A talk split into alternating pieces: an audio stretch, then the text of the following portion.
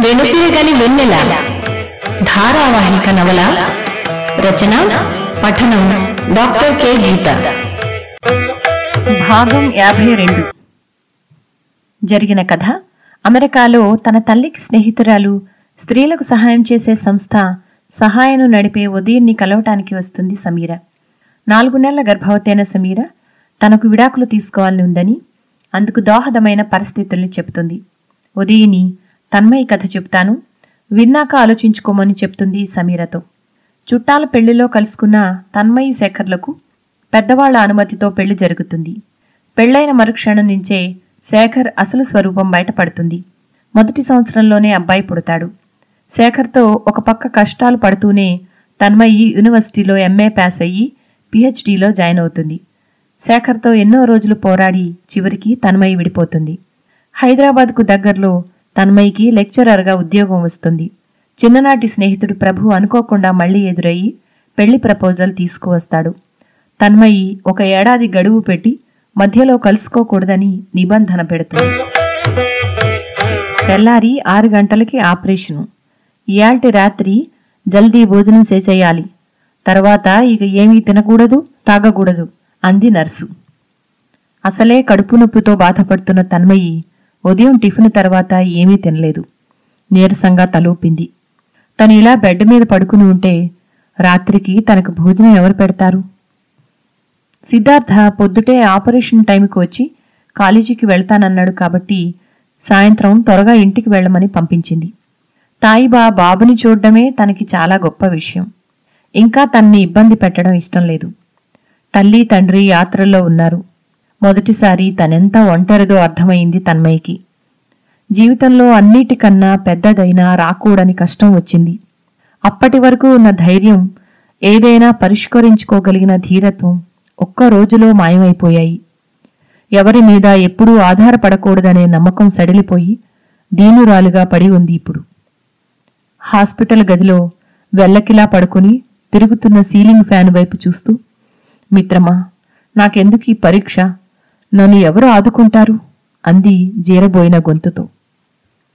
ఫ్యానులాగే లోపల్లోపల అయోమయత్వం దుఃఖంగా సుళ్ళు తిరుగుతోంది. ఈ ప్రపంచంలో ఒంటరిగా ప్రవేశించిన మనిషి ఒంటరిగానే నిష్క్రమించాలి. కానీ జీవన పర్యంతం ఒంటరితనాన్ని ఎలా అధిగమించాలి? ఇలాంటి కష్ట పరిస్థితుల్లో తనకంటూ ఒకరు ఉండి ఉంటే ఎంత బావుండేది? తనెంత దురదృష్టవంతురాలు?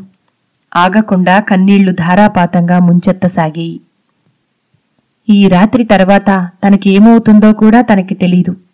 తను ఆపరేషన్ తర్వాత అసలు బతుకుంటుందో లేదో కూడా తెలియదు. ఇక భోజనం సంగతి అప్రస్తుతం.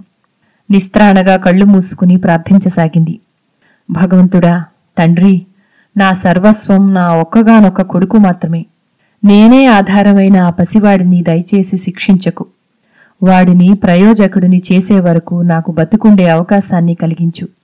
నన్నీ కష్టం నుంచి కాపాడు. ఏంది మేడం ఏడుస్తుండవా? సాలుతీ నేలేనా? ఇగో నీకోసం భోజనం తెచ్చిన లెవ్వు తాయిబా దగ్గరికి వచ్చి చప్పున కళ్ళు తుడిచింది. వెనకే బాబు పరిగెత్తుకొచ్చాడు. ఆ క్షణాన తాయిబా సాక్షాత్తు భగవంతుడే అని అనిపించి చేతులెత్తి నమస్కరించింది. అదేమీ పట్టించుకోని తాయిబా అమ్మ దావకానలా ఉన్నదనగానే ఉరికినాడు బిడ్డ అంది బాబు వీపురాస్తూ.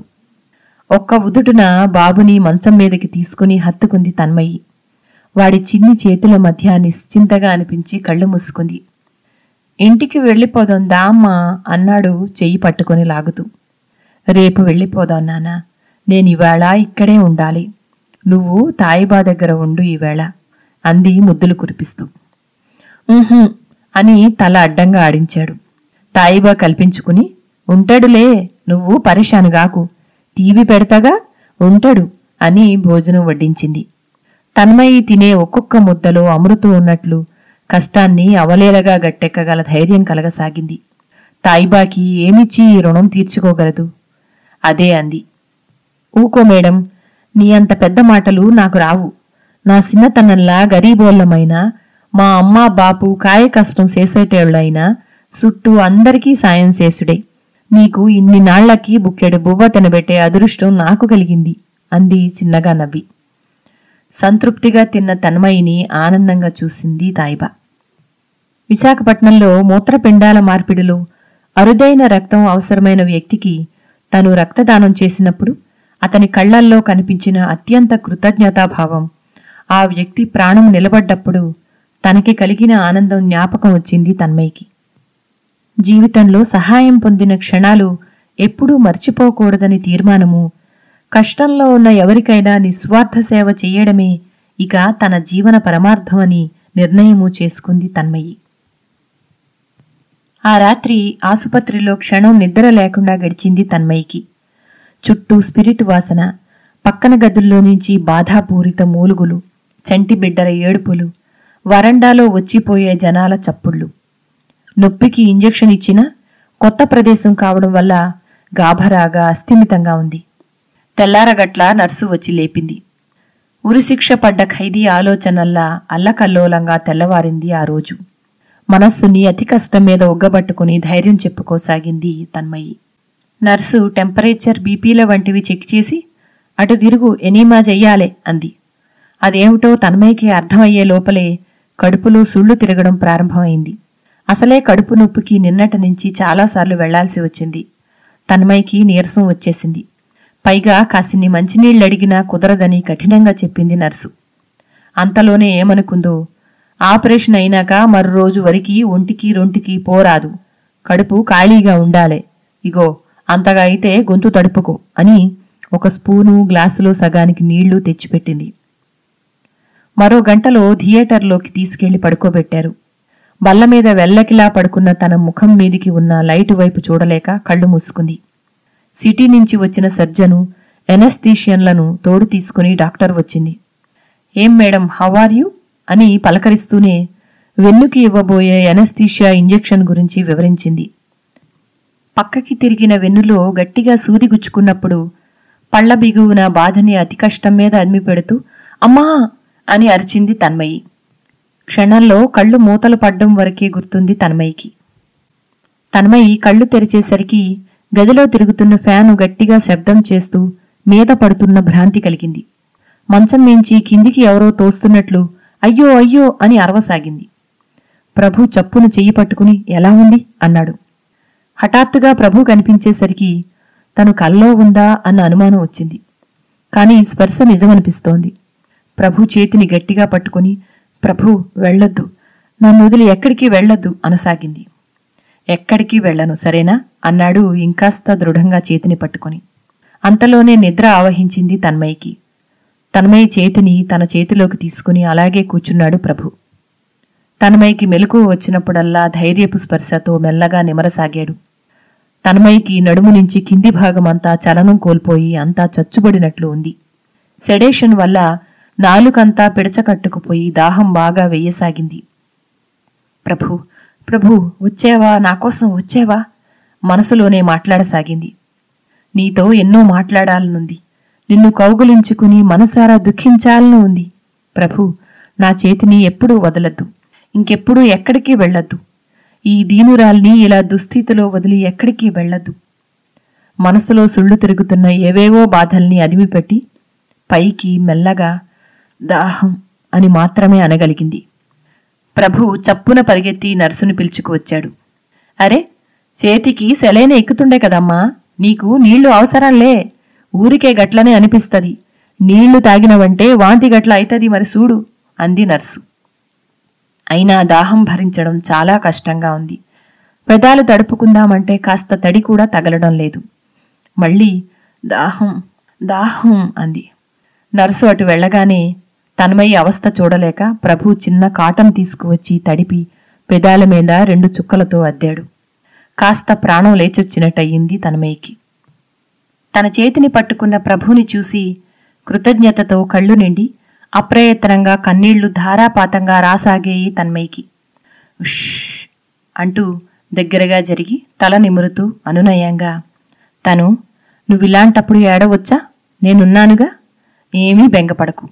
ఆపరేషన్ సక్సెస్ఫుల్గా అయిందని చెప్పారు డాక్టరు. నాలుగు రోజుల్లో నువ్వు చక్కగా లేచి నడిచి నీ పనులన్నీ చేసుకోగలవని కూడా చెప్పారు. ఇక ఏమీ భయం లేదు. ధైర్యంగా ఉండాలమ్మా. సరేనా? అన్నాడు ముందుకు వంగి చిన్నపిల్లతో చెప్తున్నట్టు లాలనగా తన్మయికి తండ్రి జ్ఞాపకం వచ్చాడు. దాదాపు ఏడేళ్ళ వయసులో తనకి తేలు కుట్టినప్పుడు తండ్రి తనని భుజాన వేసుకుని మంత్రగాడి దగ్గరికి పెట్టిన పరుగు ఇప్పటికీ గుర్తుంది. ఉల్లిపాయ చితక్కొట్టి పసుపు రాసి ఏం చేసినా తగ్గని నొప్పికి గిలగిల్లాడుతూ తను పెట్టిన ఏడుపు చూడలేక? తండ్రి తన పక్కనే జాగారం కూర్చుని కంటతడి పెట్టడం గుర్తొచ్చింది. కాసేపట్లో అప్పుడప్పుడే మత్తు విడుతూ ఉండగా వెల్లకిలా పడుకోలేక నడుం లాగేయడం మొదలయ్యింది. పక్కకు తిరిగి పడుకోవాలని అనిపించసాగింది. నర్సు వచ్చి మళ్ళీ మందలించింది. అరే ఆ మూలకెళ్ళి ఈడిదాకా కుట్లు పడ్డాయి. పక్కకి ఎట్లా తిరుగుతావమ్మా? నువ్వు పరేషానయ్యి మమ్మల్ని పరేషాని పెట్టకు. తన్మయి నిస్సహాయంగా గది సీలింగ్ వైపు చూస్తూ ఉండిపోయింది. నర్సు వెనకే వెళ్ళొచ్చి నిట్టూర్చాడు ప్రభు. నేనేమైనా సాయం చేయగలనేమో అనుకున్నాను. కానీ పేషెంట్ పక్కకి తిరిగి పడుకుంటే రక్త ప్రసరణ పక్కకు అయ్యి కుట్లలోంచి రక్తం పక్కకి బయటకు వచ్చే ప్రమాదం ఉందట. కొంచెం ఓర్చుకో ప్లీజ్ అన్నాడు బతుమలాడుతున్నట్టు. తన్మయి కళ్ళల్లోంచి బాధ తట్టుకోలేక నీళ్ళొచ్చాయి ఏవేవో చెప్పాలనుంది ప్రభుకి. తన బాధలన్నీ ఏకరువు పెట్టాలనుంది. మత్తు ఆవరిస్తూ నిద్రపోతూ అంతలోనే కళ్ళు తెరుస్తూ భ్రాంతిమయ క్షణాలలో ఏదో అర్థం లేని శబ్దాలు చేయసాగింది. సాయంత్రం అయ్యేసరికి నెమ్మదిగా మత్తు విడి క్రమంగా కుట్ల నొప్పి తెలియసాగింది. ఎవరో తన శరీరాన్ని రెండు ముక్కలు చేసి మళ్ళీ జత చేసినట్లు చర్మం పీకేయసాగింది. ప్రభు నర్సు కోసం మళ్ళీ పరిగెత్తాడు. నొప్పి తగ్గడానికి ఇచ్చిన ఇంజెక్షన్ క్రమంగా పనిచేస్తూనే నిద్రలోకి జారిపోయింది తన్మయి. నిద్రలో శేఖర్ తన పక్కనే కూర్చుని సేవలు చేస్తూ ఉన్నట్లు కలగంది. కళ్ళు తెరుస్తూనే ఈసారి పూర్తిగా మెలకు వచ్చినట్లు అనిపించింది. చుట్టూ అన్నీ అర్థం కాసాగాయి. తన కలకు అర్థమేమిటా అని ఆలోచించింది. బహుశా ప్రభులాగా శేఖర్ తనని చూసుకుని ఉండి ఉంటే బావుండని తను కోరుకుంటూ ఉందన్నమాట. లేకపోతే శేఖర్ తన కలలోకి అంత మంచివాడుగా రావడమేమిటి? తనమయి కళ్ళు తెరవగానే ఎలా ఉందిరా? అన్నాడు ప్రభు ఆత్రంగా దగ్గరికి వచ్చి పొద్దుట్నుంచి పాపం బాగా అలసిపోయాడు ప్రభు. అతని ముఖం అంతా అలసటతో వాడిపోయింది. ఆ పలకరింపులోని ఆత్మీయత ఆప్యాయత తన్మయికి అద్భుత వరాల్లా వినిపించాయి. చాలు మిత్రమా ఈ జన్మకిది చాలు అనుకుంది మనస్సులో. నువ్వెప్పుడు వచ్చావు? నీకెప్పుడు తెలిసింది? అంది మెల్లిగా. ష్ అవన్నీ తర్వాత మాట్లాడుకుందాం అన్నాడు ఇంకా తల నిమురుతూ. ఇంటికి వెళ్ళి కాసేపు రెస్ట్ తీసుకో. తాళాలు పర్సులో ఉన్నాయి అంది మెల్లిగా. పర్వాలేదు. నువ్వు నా గురించి దిగులు పడకు. ఆఫీస్కి రెండు రోజులు సెలవు పెట్టాను. నువ్వు పూర్తిగా కోలుకునే వరకు ఇక్కడి నుండే ఆఫీస్కి వెళ్ళొస్తాను అన్నాడు స్థిరంగా. తన్మయి కృతజ్ఞతగా తలూపింది. కనీసం కాస్త టీ అయినా తాగిరా. బాగా అలసిపోయేవు అంది నీరసమైన గొంతుతో. ప్రభు అలా వెళ్ళగానే కాలేజీ నుంచి స్టాఫ్ పిల్లలు వచ్చారు. ఐదు నిమిషాల్లో అంతా పోవాలే. పేషెంట్కి గాలి ఆడాలే. నర్సు గదమాయించడంతో పిల్లలు బయటే ఆగిపోయి గుమ్మం దగ్గర గుమిగూడారు. తన మంచి కోరే ఇందర మనుషులు తన చుట్టూ ఉన్నారన్న విషయం తన్మయికి అత్యంత ఆనందాన్నిచ్చింది. అంతా వెళ్ళాక సిద్ధార్థ ప్రభువు వచ్చే వరకు ఉండి వెళ్ళాడు. సిద్ధార్థను చూస్తూనే చాలా థ్యాంక్స్ అండి. సమయానికి మీరు ఫోన్ చేయకపోతే నాకు తెలిసేది కాదు అన్నాడు ప్రభు. అయ్యో ఇందులో మీరు థ్యాంక్స్ చెప్పాల్సింది ఏముంది? మీరు దగ్గరుంటే తన్మయి త్వరగా కోలుకోగలదు అన్నాడు చిన్నగా నవ్వుతూ సిద్ధార్థ. తప్పకుండా అన్నాడు ప్రభు. సిద్ధార్థ వైపు చూసి నమస్కరించి థ్యాంక్ యూ సో మచ్ అంది తన్మయి. పాపం పొద్దున్న ఆపరేషన్ థియేటర్లోకి తను వెళ్ళే ఐదు నిమిషాల ముందు పరుగున వచ్చాడు. ముందు రోజు ఎంతో సాయం చేశాడు. మీరు త్వరగా కోలుకోండి. అంతే చాలు. ఈ ఆదివారం మా మిస్సెస్ను తీసుకుని వస్తాను. మీకు కొంచెం సాయంగా ఉంటుంది అన్నాడు. అయ్యో పర్వాలేదు. ఆవిడ్ని ఇబ్బంది పెట్టకండి అంది తనమయ్యి బాబు స్కూల్ నుంచి రాగానే తాయిబా తీసుకుని వచ్చింది. అసలేమవుతుందో తెలియక ఏడుపు ముఖం పెట్టుకుని దగ్గరికి వచ్చాడు. తన్మయి బాబు తల నిమిరి భయం లేదు నాన్న. నాకేమీ కాలేదు అంది. నువ్వేం పరేషాన్ గాకు మేడం. అల్లా మనతో ఉన్నాడు. బాబు గురించి ఫికర్ చెయ్యకు మంచిగా ఉంటుండు. నీకు జల్దీ నయం కావాలని ఇగో ఇది తెచ్చిన అని రహస్యంగా పంట కింద నుంచి తాయెత్తు తీసి చేతికి కట్టింది. తను ఏ జన్మలో చేసుకున్న పుణ్యమో ఇది అనిపించింది తన్మయ్యకి. తన చుట్టూ తనని ప్రేమించే ఇందరు మనుషులు. ప్రభు సిద్ధార్థ తాయిబా తను వీళ్ళకేమిచ్చి రుణం తీర్చుకోగలదు? వీళ్ళంతా లేకపోతే ఇలాంటి పరిస్థితుల్లో తనేం చెయ్యగలదు నిస్త్రాణగా మూసుకున్న కళ్ళ ముందు మొత్తం జీవితం గిర్రున తిరుగాడింది. ఎక్కడి నుంచి ఎక్కడికి వచ్చింది తన జీవితం? ఒక చిన్న పల్లెటూరులో పుట్టి తల్లిదండ్రులకి ఒక్కతే సంతానంగా అపురూపంగా తనదైన ప్రపంచంలో అత్యంత భావుకురాలుగా పెరిగి భావి జీవితం గురించి ఎన్నో కలలతో మొదలైంది తన ప్రస్థానం. శేఖర్ ఛిద్రం చేసిన జీవితాన్ని చదువు ఆదుకుని అక్కున చేర్చుకుని తనని ఉన్నత స్థానంలో నిలబెట్టింది. పెళ్ళి ఆశయాలు ఒక వరలో ఇమడని అత్యంత సంక్లిష్టమైన జీవితాన్ని దాటుకుని వచ్చింది. ఇప్పుడు శరీరానికే కష్టం వచ్చింది. అయినా తను మనోధైర్యంతో తట్టుకుని దాటుకుని వెళుతుంది. దేనికి భయపడకూడదు. ఈ కష్టమూ ఓర్చుకుని గట్టెక్కాలి. అవును గట్టెక్కాలి. మనసులో దృఢంగా అనుకుంది తన్మయి. గట్టిగా నిట్టూర్చబోయి ఆగిపోయింది. కనీసం దగ్గడానికి కూడా కుదరడం లేదు. కుట్లన్నీ పీకేసినట్లు నొప్పి. ఇక తుమ్ము వచ్చిందంటే ప్రాణం పోయినట్లే. అందుకే పేషెంట్లకి ఇతర అనారోగ్యాలు చుట్టుముట్టకుండా చూసుకుంటూ ఉంటారు హాస్పిటల్ సిబ్బంది. కళ్ళు తెరిచి మళ్ళీ మూసుకుంది. తలుచుకున్నప్పుడల్లా ఉల్లులా గుచ్చుకుంటుంది గతం. త్రోవ పొడవునా తనకి ఎదురైన మంచి మనుషులు మాత్రమే తనకున్న అస్థిపాస్తులు అయినా గతాన్ని పక్కకు నెట్టి బాబు భవిష్యత్తు కోసం తను ధైర్యంగా అన్నిటినీ తట్టుకుని నిలబడాలి. దేనికి భయపడకూడదు. ఈ కష్టమూ ఓర్చుకుని గట్టెక్కాలి. అవును గట్టెక్కాలి. పక్కనే ఉన్న బాబు చేతిని గట్టిగా పట్టుకుంది. తల్లి బాధను అర్థం చేసుకున్న వాడిలా చేతిని నిమిరాడు. ఆ క్షణంలో వాడు తన కడుపున పుట్టిన చిట్టి తండ్రిలా కాక తనను కన్న తండ్రిలా అనిపించాడు. అమ్మా నాన్న ఎప్పుడొస్తారో? యథాలాపంగా పైకే అంది. అప్పుడే లోపలికి వస్తున్న ప్రభు వెంటనే ఫోను ప్రయత్నించాను కానీ ఇంకా యాత్రల నుంచి వచ్చినట్లు లేరు అన్నాడు. అనారోగ్యమే జీవితంలో అన్నిటికన్నా పెద్ద కష్టమని మొదటిసారి తెలిసొచ్చింది తన్మయ్యకి. పాపం తాయిబా ఆఫీసు మాని బాబుని చూస్తూ పైగా తన కోసం ప్రత్యేకంగా పథ్యం వండి పట్టుకురాసాగింది. ఇక ప్రభు అన్నీ మాని తనతోనే హాస్పిటల్లో ఉంటానని పట్టుబెట్టిన తన్మయి వారించి బలవంతంగా ఆఫీసుకి వెళ్ళమని పంపించింది. అయినా రోజూ సాయంత్రం అంత దూరం నుంచి వచ్చి తను నిద్రపోయాక వెళ్ళసాగాడు రెండో రోజు లేపి కూచోబెట్టి మూడో రోజు నుంచే లేచి నడవడానికి ప్రయత్నించమని చెప్పింది డాక్టరు. మొదటి రెండడుగులు అతి కష్టం అనిపించినా మెల్లగా బిగబట్టిన చర్మంతో అడుగులు వెయ్యడానికి అలవాటు పడింది తన్మయి. పగలల్లా మంచం మీద పడుకుని ఉండడానికి బోరుగా అనిపించసాగింది. ఓపిక చేసుకుని బయటికి నడిచి పక్క గదుల్లోని పేషెంట్లని పలకరించసాగింది. ఒక పేషెంట్ కూడా ఉన్నామే మీ గదిలో ఎవరికి ఆపరేషన్ అయ్యింది? అని అడిగింది కూడా. తనే పేషెంట్ అని తెలిసి ఆమె ఆశ్చర్యం చూడాలి. అనుకున్న దానికంటే వేగంగా తన్మయి కోలుకోవడంతో నాలుగో రోజునే డిశ్చార్జి చేసింది డాక్టరు. వేసుకోవలసిన మందులు కట్ట చూసి దిగులు పట్టుకుంది తన్మయికి. తనకస్సలు మందులు మింగడం ఇష్టం ఉండదు. పైగా ఒక్కొక్క మాత్ర పెద్ద పెద్ద చిక్కుడు గింజల్లా ఉన్నాయి. ఒక పట్టాన మింగుడు పడడం కష్టమే. ఇంటికి వచ్చిన మధ్యాహ్నానికి తల్లి తండ్రి వచ్చారు. అయ్యో పాడు యాత్రలకి ఇప్పుడే వెళ్ళాలా మేం అంటూ జ్యోతి కూతుర్ని కౌగిలించుకుని భోరుమంది. భానుమూర్తి కూతురు తల నిమిరి భయపడకు తల్లి మేం వచ్చాముగా అన్నాడు. బాబు ఆత్రంగా తాతయ్యను అమ్మమ్మను హత్తుకున్నాడు. అయ్యో పిల్లాడు భయపడి డీలా పడిపోయాడు అని జ్యోతి వాణ్ణి భుజాన వేసుకుని వెను నిమిరింది. తల్లిదండ్రుల్ని చూడగానే తన్మయ్యకి నిశ్చింతగా అనిపించింది. నాలుగు రోజుల ముందు వాళ్ళకి తెలిసి ఉంటే ఎంతో బావుండేది కదా అనిపించింది. రాత్రే ఊర్నుంచి వచ్చాం. ఎవరో ప్రభు అటమ్మా నీతో చదువుకున్నాడట ఫోన్ చేసి చెప్పాడు అంది జ్యోతి. తల్లి ప్రభు గురించి ఇంకేమైనా వివరాలు అడుగుతుందేమోనని సందేహంతో తన్మయి మాట మార్చి యాత్రలలా జరిగాయమ్మా అంది. ఇన్నాళ్ళకి అనుకున్న ప్రదేశాలన్నీ చూసి రాగలిగాం. అంతా భగవంతుడి దయ. ఏ కష్టం లేకుండా నెల రోజులు తిరగగలిగాం. కానీ మీ నాన్నగారికే కాళ్ళు బాగా వాచిపోయాయి పాపం.